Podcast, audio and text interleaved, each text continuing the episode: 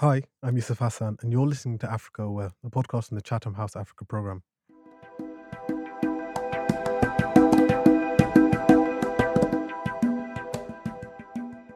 Welcome back to Africa Aware. It's great to have you listening. On this episode, we'll be discussing the evolution of IGAD, the Intergovernmental Authority on Development, of course based in the Horn of Africa. Across the Horn of Africa, countries are facing marked turbulence and many challenges, including conflict, resource contestation, transboundary divisions, which are all amplified by climate change and competing interests of external actors. To respond to this, there is a need for a strengthened regional identity underpinned by robust institutions and a collective security architecture, which would support regional agency in managing these increasingly complex and layered regional challenges. To this end, during the IGAD Assembly in June, significant reforms were announced, with leaders adopting a new treaty, establishing structures and providing for a one-year rotating term of office for the chair. On this episode, alongside my colleague Ahmed Suleiman, I am very lucky to be joined by Executive Secretary of IGAD, His Excellency Dr Workneh Gebeyehu, who outlined efforts to improve stability and further integration into the Horn of Africa, whilst also discussing the importance of reforms of IGAD in order to be able to best serve its member states. We hope you enjoy listening.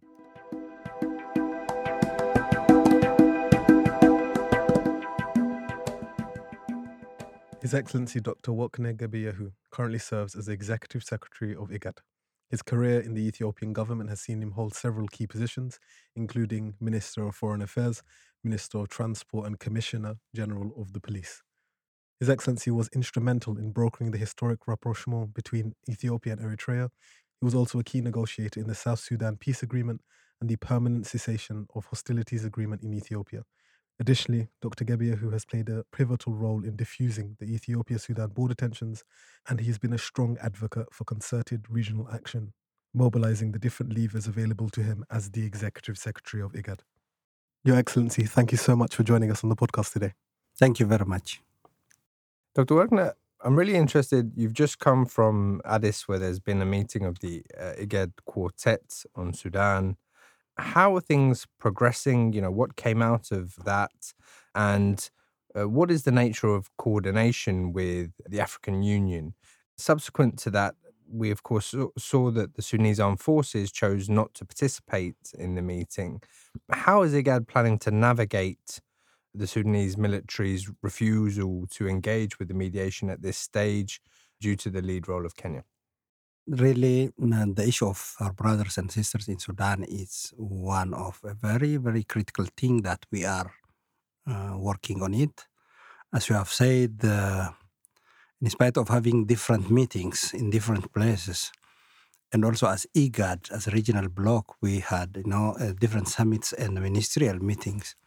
The day before yesterday, we did a quartet, which is the group of four member states, which has got delegation from the Assembly of the Heads of States of Governments of the IGAD countries, which to look at the situation in Sudan and to use all the the means to resolve peacefully the situation in Sudan. So that meeting has happened the day before yesterday in Addis Ababa. It was, number one, a very successful meeting, very successful in terms of the unity of purpose. The Quartet Summit has clearly underlined this thing is not going to resolve it militarily. The only way to resolve the situation, the conflict in Sudan, is a peaceful means, negotiation, mediation. And the third one is that this mediation and negotiation should facilitate it by the regional bloc under the centrality of IGAD, but with African Union. And most importantly as well, coordinating all the efforts from other international partners. So these are the most important outcomes of that meeting. The conflict is going on. A lot of initiatives were there, including ours, Saudi Arabia and the United States of America. They tried a lot of in their best to seize this fire, to stop the guns. Other partners, the friends of Sudan, they tried their best, but no one has achieved the very needed outcome, that is the cessation of hostility or the stoppage of this conflict. So because of that, that meeting was very clear and a bit strong that the people of the suffering and the deaths of the people of Sudan should stop. There should be accountability.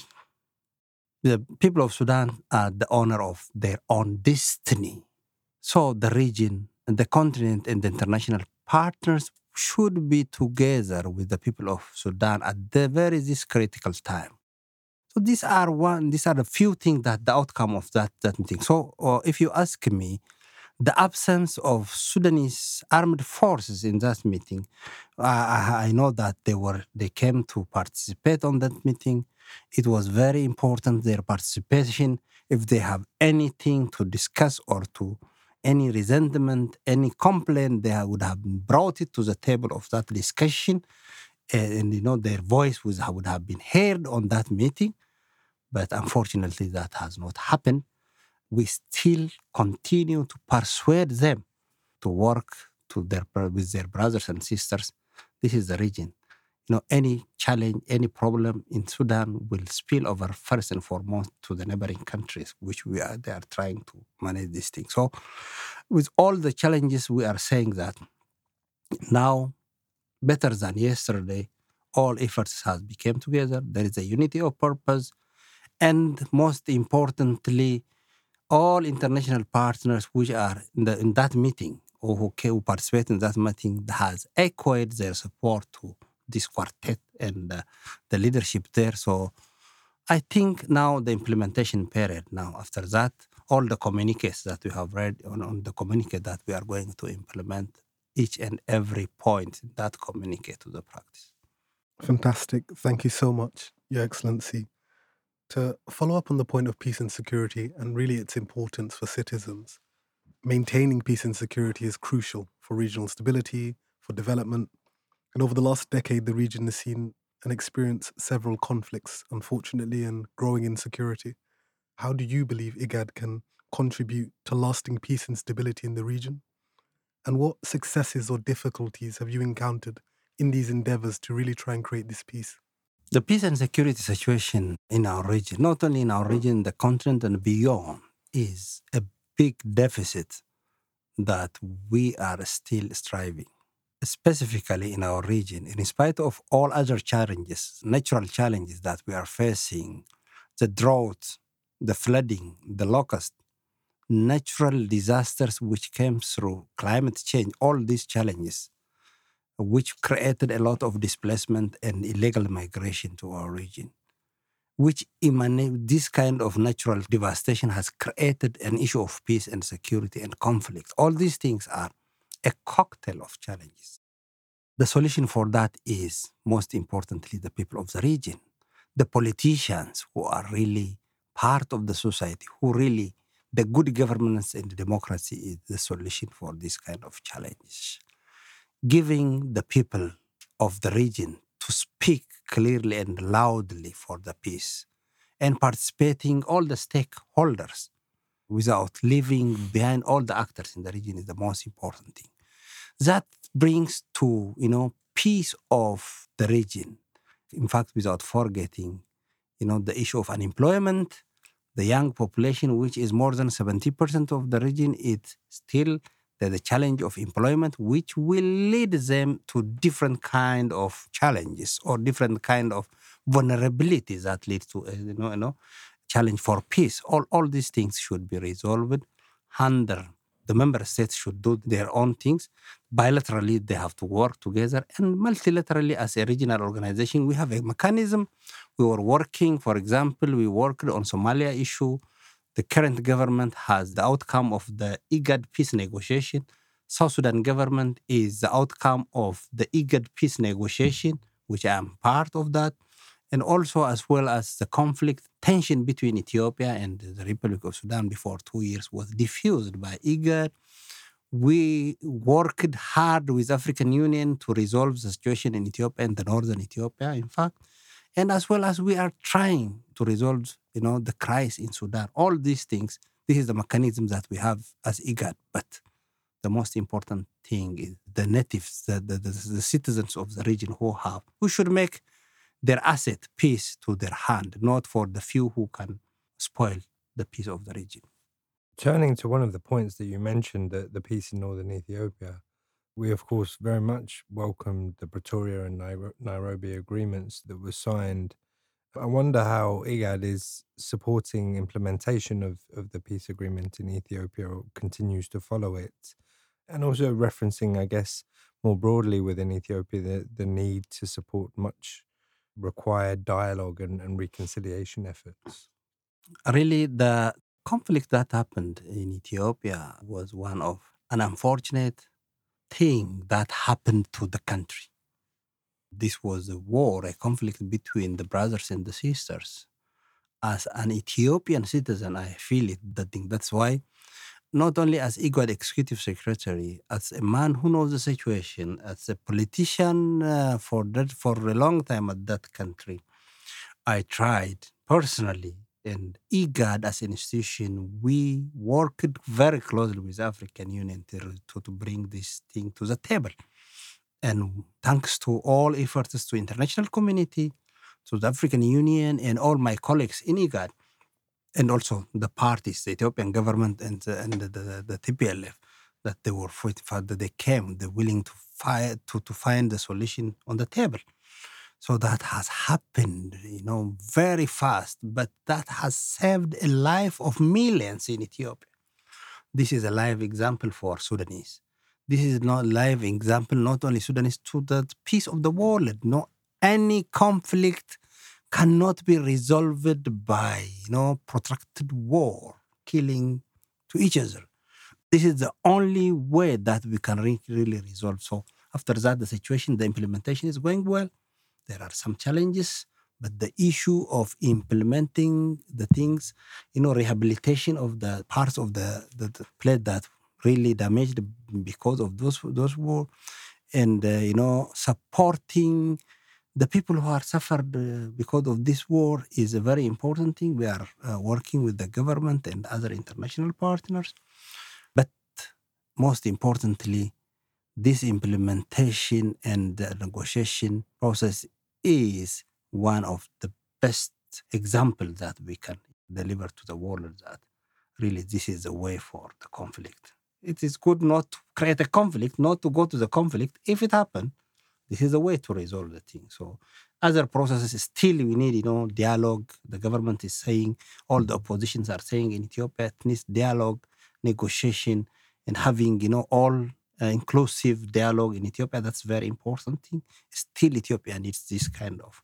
open discussion and coming together for the ultimate betterment of the country, not the individuals, not for the political group or for no one. But ultimately, that is a very important medicine. To follow up with another country in transition, the security situation in Somalia remains fragile. Whilst the current government has had some recent success, working in collaboration with frontline states to squeeze al-Shabaab, and as it continues to grapple with tensions between the federal government and regional member states, how important do you think regional security collaboration is in providing space for ongoing state-building efforts like that going on in Somalia? Let me remind you, Somalia was one of a very vibrant states of our region. Mogadishu was one of the beautiful cities of the region, with a lot of these beaches and amazing trading to the region. The reason why I'm mentioning this thing is, after that, I mentioned in my discussion earlier that the formation, the deformation and reformation of the state in the region is the case point. The devastating war, civil war in Somalia has affected not only Somalis, the region as whole. And the outcome was al-Shabaab. The outcome was not development for the people of Somalia, not for the region. The outcome was al-Shabaab. Al-Shabaab, as you have said, was waging war not only the political elites of Somalia, but on the land of the ordinary people of Somalia, that has caused a lot of devastation and death to the Somalis themselves. Yes, of course, this issue, first and foremost, I don't want to make it an issue of government, because, as I have said earlier, peace should be on the pocket of and the hand of ordinary citizens. Even if the ordinary citizens, they don't have capability, energy, but they have their voice. That is a very important thing. So to combat al-Shabaab from Somalia, the people of Somalia should come together irrespective of all political attitudes, all ethnic background, or whatever the case, the cause they have. The second thing, the government is doing good thing. Now it's better than yesterday in terms of movement in Mogadishu and some part of the region. That's a very good development, thanks to the leadership of the government of President Hassan Sheikh and also all the parties supporting this thing, especially the frontline countries who are working very closely with the government. And also that the United Nations force that's there also, they are part of that. This thing can, elevate the situation, can resolve some of the things. But for me, I always say that the most important thing is making the Somali security institution strong is the most important thing. Somalis should manage the security situation of themselves by themselves. They have to deal all the issues by their own. So the security institutions should get a chance to be strong. The world international community is giving a lot of money for the peacekeeping forces. That is very important. But also, equally, we have to start to create a credible, a strong, the force that's not going to be infiltrated by any force in Somalia. So that aspect is an aspect that we have to work for the future very closely. Otherwise, the situation in Somalia, slowly but surely going well. But, we were talking yesterday about, the very existence of Somalia. And we were talking about democracy now in Somalia. We were talking about election. Now Somalia is coming back to the normality, but still we have a lot of gaps, Still we have, issue of institutional capability and others. The world should always, help that nation. That would have been helped for the development of that region tremendously. It's quite a significant time for IGAD, and we're grateful to have you here at this time.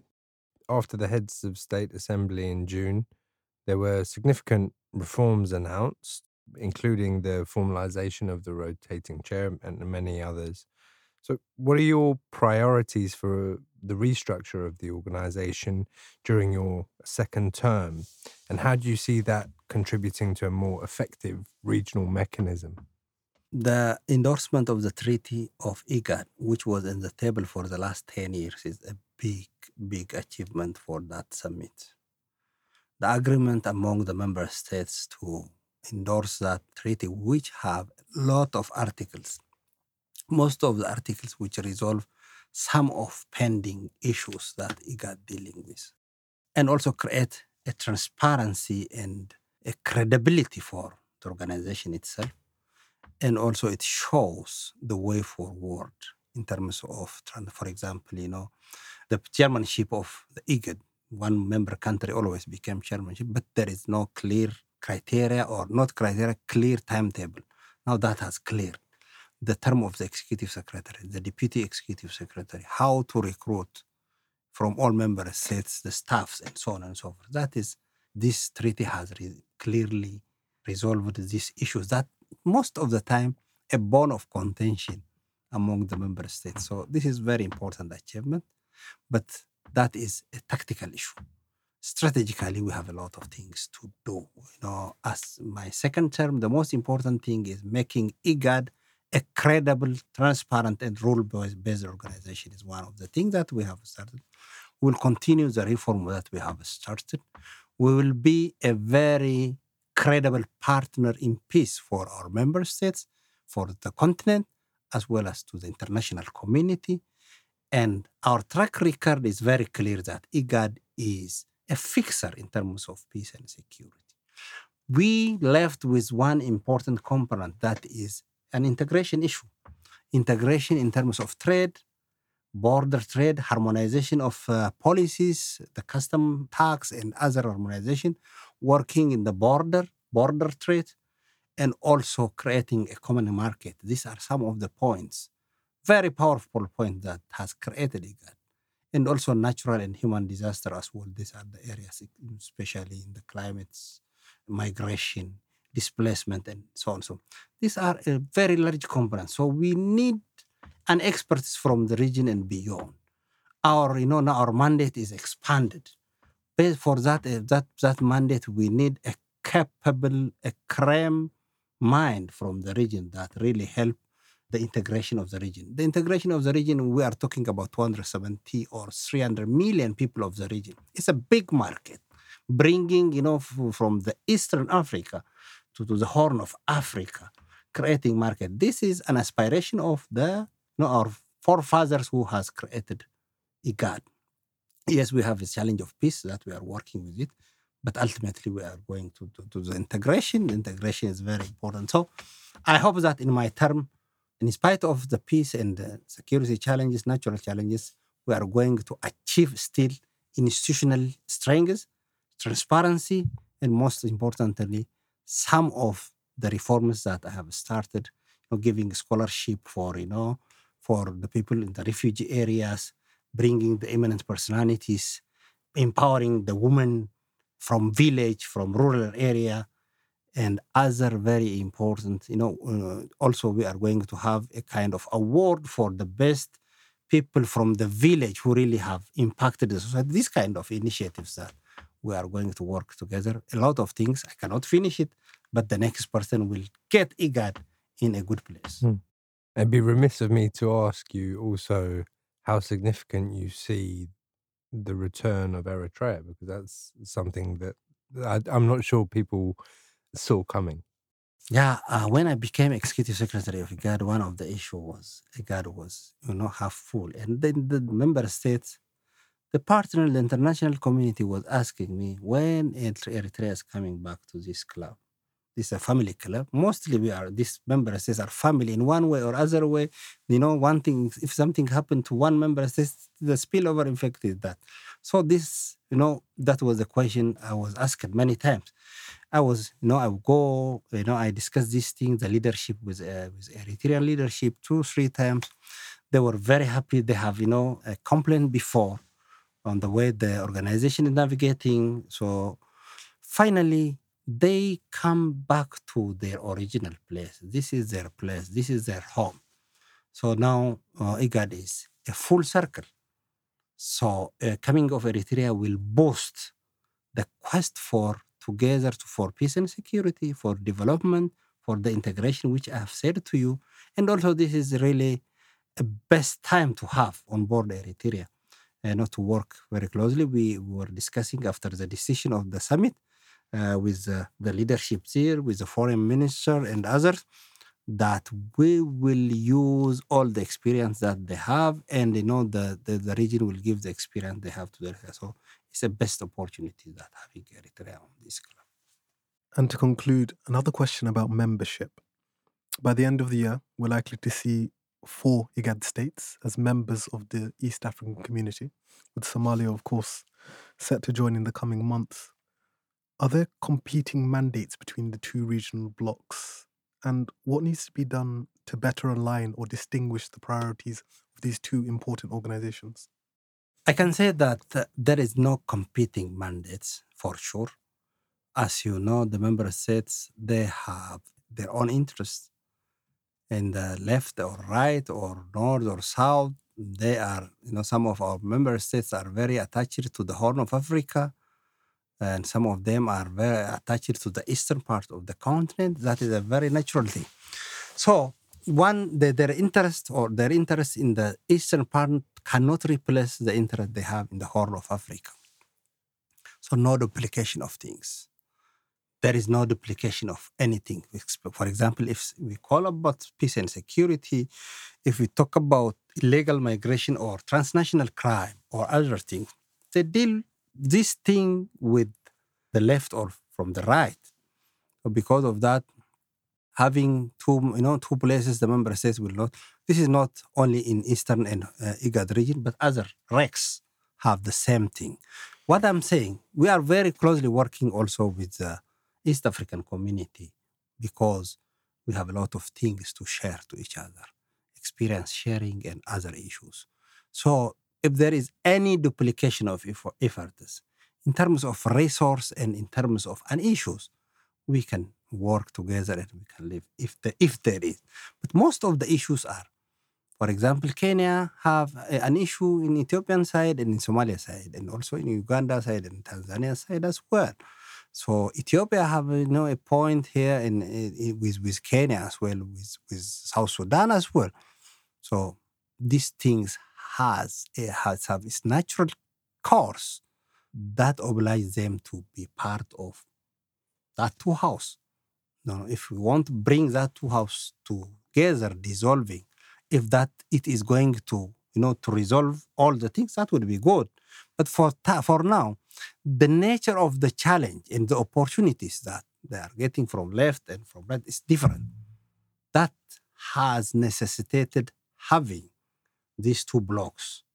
When these things are going for the future and come together, that the whole issues they can come or resolve it in one house, that decision will be taken at that time, definitely. So for now, this is the best way to work together multilaterally within the region, within the regional bloc. Thank you so much for your time, Excellency. It's been fascinating talking to you, learning from you and about your priorities in the region, and we hope to welcome you again in the future. Thank you very much. It's really an honor to be with you and the discussion that we had, and definitely I'm very happy. Thank you.